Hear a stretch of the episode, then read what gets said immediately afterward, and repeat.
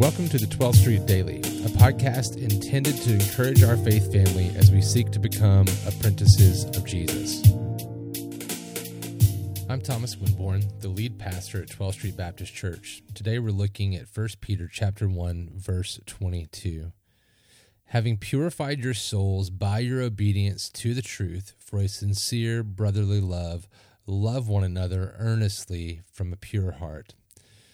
So he starts off by saying, having purified your souls by your obedience to the truth. In other words, you play a part in your sanctification. God is working in you and through you by the Holy Spirit that dwells in you, but you also are working along with him to kill the sin that's within you. And having purified your souls by your obedience to the truth, to the gospel, to the good news of Jesus, having purified your souls by your obedience to the truth for a sincere brotherly love. Now, that word for it could be taken as causal, what causes us to purify ourselves, or it could be taken as the resulting uh, evidence that you have purified your souls by your obedience to the truth. I think here in the context, it is a resultant effect. So, having purified your souls by your obedience to the truth for a sincere brotherly love. In other words, as you have been working to become more like Jesus, as God has empowered that by His Spirit, He's enabled it, He's working in you to cause that to happen.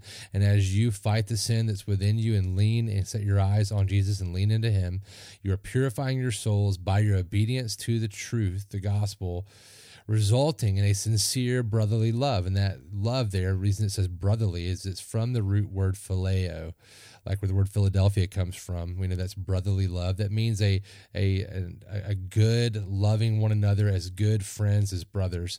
And he then uses the next word, he says the command love one another. So having purified your souls by your obedience to the truth for a sincere brotherly love now he's saying, love one another with the word agape, which means a deep, rooted kind of love that is the greatest of all loves, the type of love Jesus showed on the cross self sacrificial, giving of self for others, loving with actions, not just words. I mean, we can say we love each other in the church, but do we have anybody in our faith family that we love in this way? Aside from spouse, maybe, aside from our own kids, maybe, do we love the church? folks we walk beside, rub elbows with?